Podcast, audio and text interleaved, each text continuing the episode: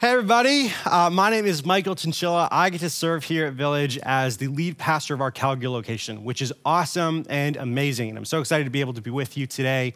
If you have Bibles, turn to Psalm 32. That's where we're going to be this morning. And I've, uh, I've kind of tried to you know, think about the way to best do this sermon. And I thought about hiding kind of like the punchline, like what's the point of this thing till the end? And I just kind of drop it. I'm just gonna give it to you from the start. Psalm 32 ultimately is about a true relationship with God is true happiness. That's what it is. A true relationship with God is true happiness. That's kind of the point here. And so, as we read the first couple verses, maybe something comes up to your mind, and maybe that thing is, oh man, that sounds like a really good sermon. This sounds like a, a thing that so and so should want to hear. And I think that kind of defeats the purpose. I think what's going to happen here today is that you are going to find yourself very much so in these passages. And I want that to happen. I want you to see yourself in this. And the reason why is because it has to hit every single one of us, because what this psalm talks about is a universal issue for every single one of you who are watching this right now, including myself. So, Psalm 32, verses 1 and 2, this is what it says Blessed is the one whose transgression is forgiven, whose sin is covered. Blessed is the man against whom the Lord counts no iniquity, and in whose spirit there is no deceit. Um, back at our old offices, you would walk into the main entrance, and right in front of you was kind of this like uh, window, but served as a bit of a mirror. And right next to you was the same thing. It was this kind of one way mirror thing.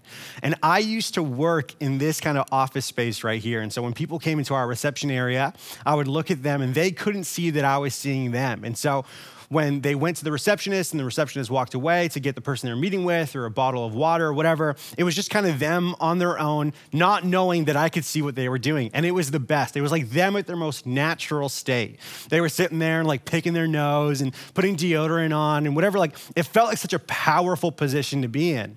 But then what began to happen was that when I walked through the door, I felt so exposed. I felt so vulnerable walking into that space because it was like, people could look at me and, and see me, and I couldn't really control it. I, I couldn't really do anything about me not seeing the fact that they are seeing me. And it changed completely how I walked into that room. Now, I want you to hold that illustration. I want you to stow it away. We're going to get back to it. But that's going to be a big point of Psalm 32. What Psalm 32 does is it has two kind of beatitude statements or blessed statements. Let's reread them again. Blessed is the one whose transgression is forgiven, whose sin is covered. Blessed is the man against whom the Lord counts no iniquity, and in whose spirit there is no deceit. There are three descriptions of sin there is sin, there is transgression, and then there's iniquity. This is supposed to give us the full dimension of human evil. And that is being put to odds against ultimate divine deliverance, forgiveness in God's sight. These two are going at odds. And these descriptions of sin are really important for us to understand. The first is transgression. Transgression. This is willful violation. This is kind of like raising up your fist against God and saying, I want to do what I want to do. The second one is sin, and this is more of like a moral failure. The picture here is more of a, an archer missing the mark a little bit, not doing what you're supposed to do. The last one is iniquity, and iniquity is going astray. The mental picture here is kind of a snowboarder going out of bounds. And so you have all of these descriptions. You have willful violation, moral failure, and going astray at odds with divine deliverance. And this is so important because what it's saying is that happiness finds itself at the culmination or as the result of divine deliverance meeting up with ultimate human evil in a very beautiful way. You will find yourself in this place of blessedness. And how do we get there? I think that's a really important thing that this wants to, to bring out for us. But imagine just for a moment here that you truly had a realistic view of your own sin and your own failure, and that when you asked God for forgiveness, you were granted it. Imagine if you actually believed that every day. Imagine how different it would be that you really had a handle on yourself and you had a handle on him and how he would interact if you asked him to save you, if you asked him to forgive you. Imagine how different your life would be. That this is so personal for us because what this is saying is that forgiveness is available to those who are guilty. Forgiveness is, is given to us, even though us as Canadians don't feel very guilty sometimes.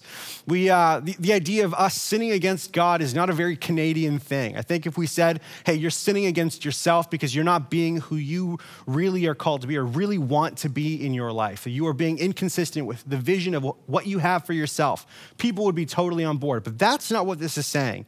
This is saying that we are sinning against God and His forgiveness and our sinfulness are going to be at odds with one another. And the word that comes out about this for God is, is the word covering, that He's going to cover our sin. But humans covering and God's covering are very different things. Genesis chapter 3, when humans sin for the very first time, what begins to happen? Adam and Eve get a bunch of leaves and they cover themselves because they're shamed. It's hiding. God's covering is very, very different. And to be honest, you and I all follow suit. We spend a lot of time hiding. And the reason behind that is because maybe we have a lie in our mind thinking that, regardless of the person, or maybe even a God, if you knew everything about me, you wouldn't like me. If you knew more information about who I really was, you wouldn't want to be around me. And so we hide because we want to control the perception of others for ourselves.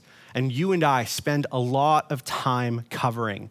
And what this is kind of showing us is that we don't like to be exposed. We used to do this thing where we would have leaders come over to our house, and uh, there'd be 15 people. And one of the games we would play is you have to show everybody on like the AirPlay to the TV the last 10 photos in your camera roll.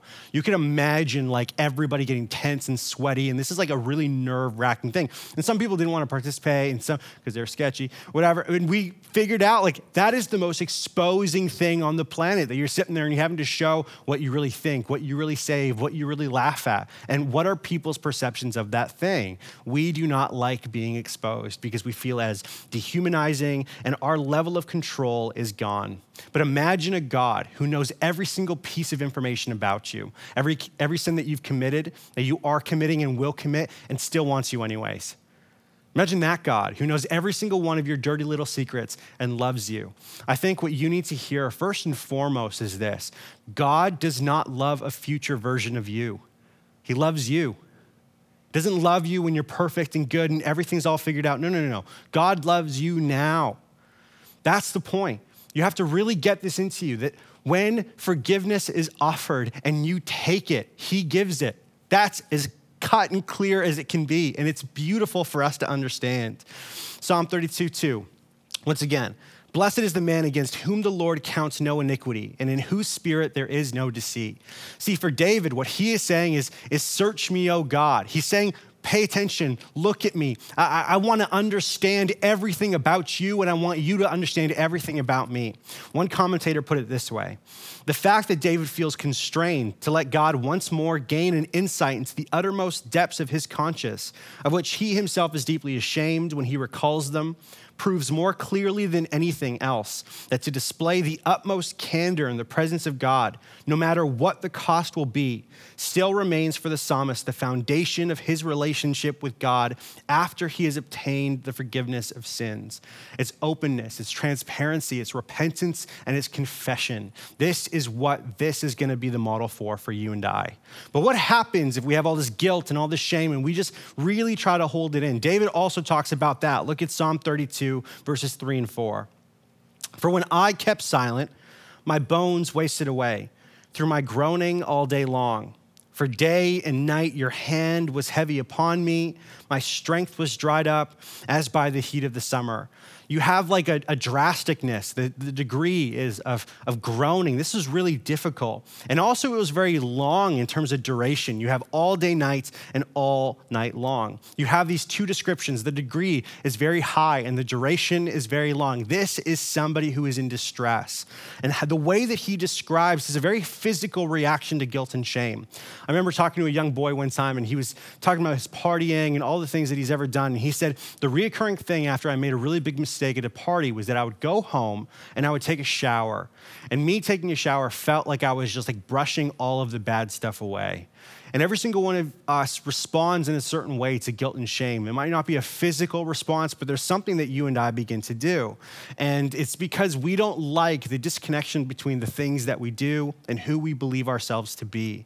It's, uh, it's called cognitive dissonance if you like psychology or any of those things. Um, and here's kind of the description two people are at a test and uh, one person has the opportunity they both have the opportunity to cheat. One person takes the opportunity the other person doesn't. And the person who cheats get a really high grade and the person who doesn't cheat gets a really low grade.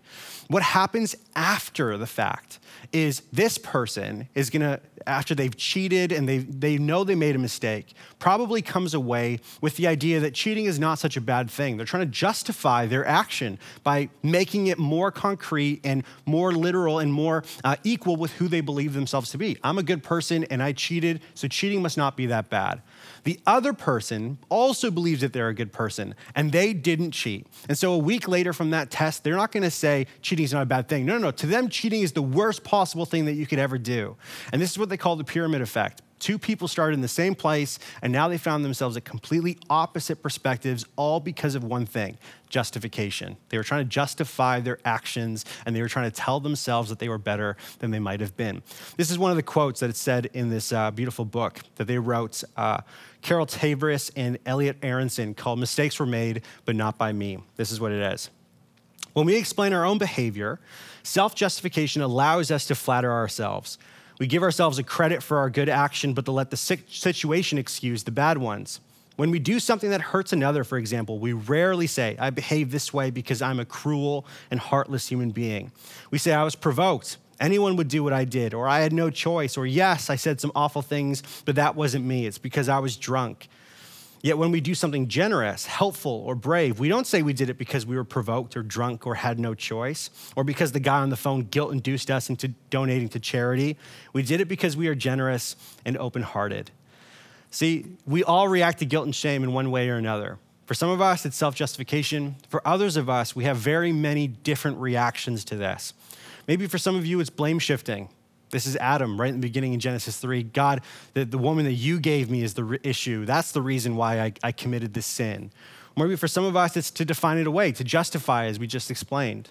Maybe for some of you, it's to deaden yourself to it. It's you medicate, you, you give yourself pleasurable things to hide away from the true reality of what's going on. For some of you, you criticize and gossip to other people, and you kind of buy into the lie that making somebody else's life works, worse makes your life better. It doesn't really work out for you. Some of us try to achieve. No, I can't be that bad because look at all the things that I've done. For some of us, the way that we react to sin and guilt is we admit ambiguous sins, but we really try to hide the really big, obvious ones. We give you a little piece of the pie to hide the larger piece. That's maybe one of your reactions. And the other is effort or, or penitence, or maybe it's um, making yourself miserable because you feel like you have to punish yourself for the things that you've done wrong. Maybe some of these are your reactions. What are you supposed to do with this if this is the way that you interact with guilt and shame? I think uh, David puts it perfectly in Psalm 32, verse 5. Look, look what it says I acknowledge my sin to you, and I did not cover my iniquity. I, I said, I will confess my transgressions to the Lord, and you forgave the iniquity of my sin. It's beautiful. Look at this. I acknowledged my sin to you. I, actually spoke of it. Maybe, maybe for some of us, the hardest thing to do with sin is just talk about it with people. But David's saying, no, no, I spoke about it with you. And then I didn't try to hide it. I did not cover my iniquity. I didn't, I didn't cover it. I didn't hide. I didn't try to dance around it. No, no, I was open with you about what was going on. And then he says, I will confess my transgressions to the Lord. I will be honest and say the reality and the truth behind what was going on to the Lord. And what was the result? You forgave the iniquity of my sin. So look what it's saying. If you are someone who is dealing with guilt and shame, there's a little bit for you to do here. One is to speak of it with Him, speak of it with Him. That's what repentance is. Is to acknowledge the sin that you have and not hide it, not, not to bury it with other things. And also, it's, it's for you to speak the truth about the events that occurred or, or the issues that are at hand and look at the result of a God who loves you. He will cover. He will cover. And this is beautiful because sin here, this, this moral failure, remember the, the, the, the, the archer missing the mark kind of idea? What this is describing to you is that you can actually fail to fulfill what we are here for. And maybe this is the time that you actually have to admit that you are wrong. When it comes to iniquity or going astray, listen, lots of people in your life, as you're going to notice, are going to go in a direction that you do not want them to go.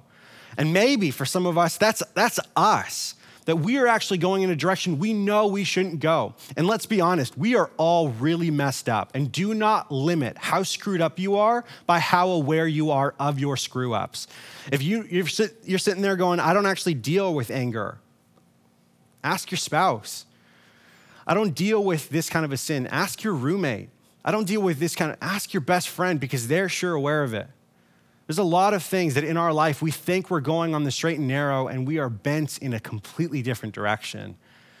The other aspect of this is our transgressions, is that we are in willful violation, is that we're in this hiding of knowing we should tell God about these things and we're clearly not wanting to do it. And one of the things I've always learned is, is you're only as sick as your secrets. I think that's a beautiful way to describe this. Imagine knowing that in all honesty that you get to tell God exactly what is going on and you are guaranteed of his response. Is that you ultimately go to him with repentance and confession and you go to him and you tell him the things. He will forgive. This is astonishing that his grace is way bigger than any piece of your sin. His grace is amazing, unfathomable, and He offers it to you freely. That is amazing. Genesis 3, it's about covering, it's about hiding, it's about blame shifting. And God is saying, I will do more, I will go over and above. See that illustration, you remember that whole thing about the covering? John Paul Sartre talks about the idea that uh, he, he uses a keyhole, but we'll, we'll stick with the one way mirror illustration. And the way that he goes about it is, is imagine if you are somebody on the other side of the window seeing someone and they don't know that you're seeing them. You are an ultimate power. You can see them, but they can't see you. You are in the driver's seat. And then at that moment, you hear a noise behind you. And what you realize is that there's actually a one way mirror behind you. And now you are the object, not the subject. You're, de- you're the one who's being dehumanized. And now you feel that that's unbearable. Why? What Jean Paul Sartre, the existentialist philosopher, says is that it's dehumanizing to be out of control of what people see of you. We need to control how people see us. We need to control what people see, to have access or to be uncovered, to someone to have complete access to what you're thinking and what you're doing, you believe to be utterly dehumanizing, and we cannot bear it. We can't even think about it. We do things and we say things and we act a certain way and we try to take on our persona because we want to control. We don't want someone to look on the inside of us, to catch us doing something that we don't want them to see, that, that we are actually people who have traditional problems of guilt and shame. We want to create our own standards, and if we're honest, we actually can't even live up to those. See, what he's saying what Sartre is exposing of us is that the standards that in which we love to place on other people, we hate having placed on ourselves. The guilt and shame that we might offer to others, we hate having those imposed onto ourselves. And that means every single one of us has a problem with guilt and shame. Everybody desperately needs to be covered, which is what is being offered. Everybody wants to, has to be, and continues to ask for this covering because they do not want to be exposed. That we're filled with guilt and and shame, no matter who we are, no matter what century, no matter what culture. Guilt and shame is a part of our life, and we need to figure out a solution, and that's the point. Franz Kafka wrote in one of his diaries this that I think is so important. The state we find ourselves in today is that we feel sinful, quite independent of guilt. This is, this is beautiful for us to realize that when we get to the place that we actually truly understand that I'm feeling something on the inside, this guilt, this shame that everyone's dealing with, this idea that I love to put this standard on others that I cannot even keep for myself. What do I do with this? Well, look at verse six here. It's beautiful. Therefore, let everyone who is godly offer prayer to you at a time when you may be found. Surely, in the rush of great waters, they shall not reach him. You are a hiding place for me. You preserve me from trouble. You surround me with shouts of deliverance. It's, it's being with him. Being with him is the solution. Do you understand this? That guilt, shame, all of these things that overtake our lives, he's just saying, I just want to be with you. Prayer, communion, just being with the Lord means so much more. And this is the point. This is the point. If forgiveness is good, fellowship is better. If forgiveness is good, relationship is better. If forgiveness is good, love is better. Being with him is the goal. And so to be with him does something because it means that we've changed our perception into how we are going to be covered. And what do I mean by that? Look at verse look at verse 8.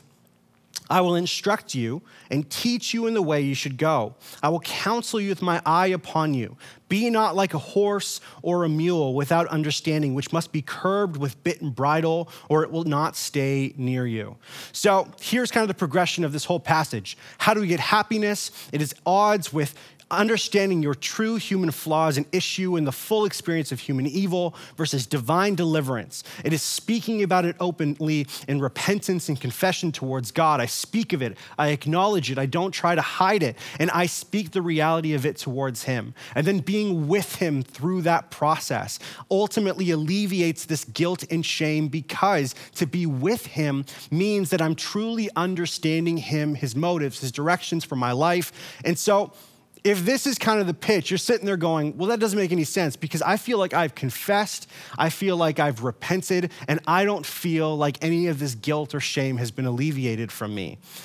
Now, this is where this kind of random parable of horses and donkeys kind of come from, or the mule, because this is the description. There are two ways of doing the exact same thing. There's a rider on top of a mule and they have kind of the, the reins of this mule, and there is a bit attached to a, a, bridle, and you pull the donkey one way, and the metal piece of their mouth grinds up against their teeth, and it causes a bit of pain. So when you try to get them to go to the right, if the donkey is rebellious and tries to go left, it only offers them more pain. So they're only going to go the direction that the rider tells them to go for a couple different reasons. One is they want to alleviate the pain. That's the point. Is that if they go in the direction that the rider tells them to go, they only go there because they don't want to hurt. That's what he's saying. Don't be like that. Don't be like that. Don't sit with God and confess and repent. And God, I, I feel so bad for this, but I'm going to do it again next weekend. Father, I, I feel so bad about what I did or said to that person with no actual lasting change because the motivation of us confessing to God is not that we actually want to be with Him, it's we don't want to feel the way that we feel. We don't want to feel this pain anymore. And so, whatever you want me to do, I'll just kind of do it and, and I'll go this way. It's the same description of the rider pulling this mule of, I just want to alleviate the pain. And alleviating the pain and trusting the rider are two completely different things, even though you go the same way. Do you hear what I'm saying?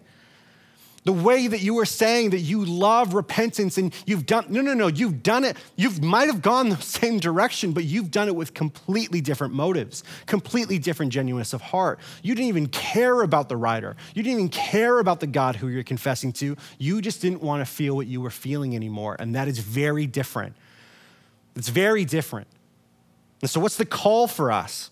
How, how do we do this? How do we actually go in the way of true confession and end off in the way that David ends off? Look at this, verse 10. Many are the sorrows of the wicked, but steadfast love surrounds the one who trusts in the Lord. Listen to how this kind of this ski jump at the end of just glorious uh, uh, amount of emotion towards the God of the universe. Be glad in the Lord and rejoice, O righteous, and shout for joy, all you upright in heart. So I'm trying to confess, I'm trying to say to God all the things, and it seems like my motivation is just because I don't want to feel the pain, not because I really want to know Him. What do I do? Look at this it's His steadfast love. Why do we confess? Why do we repent? It's because of His steadfast love. Where do we find happiness and bliss and blessing? In His steadfast love. This is the whole point. What God is saying to us is listen, listen very clearly. If you try to cover your sin, I will be the one to expose it. But if you are the one who exposes your sin, let me come around and cover it for you. And how does he cover it for you? By steadfast love. It's, it's Jesus on the cross. Don't you understand? Like, crucifixion is one of the worst possible ways of death. You're sitting there on this tree, which is the popular description of the Bible, and you're there and you are naked and you are in shame and you are uncovered and you are exposed for everyone to see what you cannot control their perception to be. They're seeing you for all of which you are, and you cannot do anything about it. This moment where Christ is on the cross is the ultimate one way mirror. It is the ultimate exposing. It is the ultimate seeing what he could not control. He is exposed. And the reason why you can be covered is because he wasn't.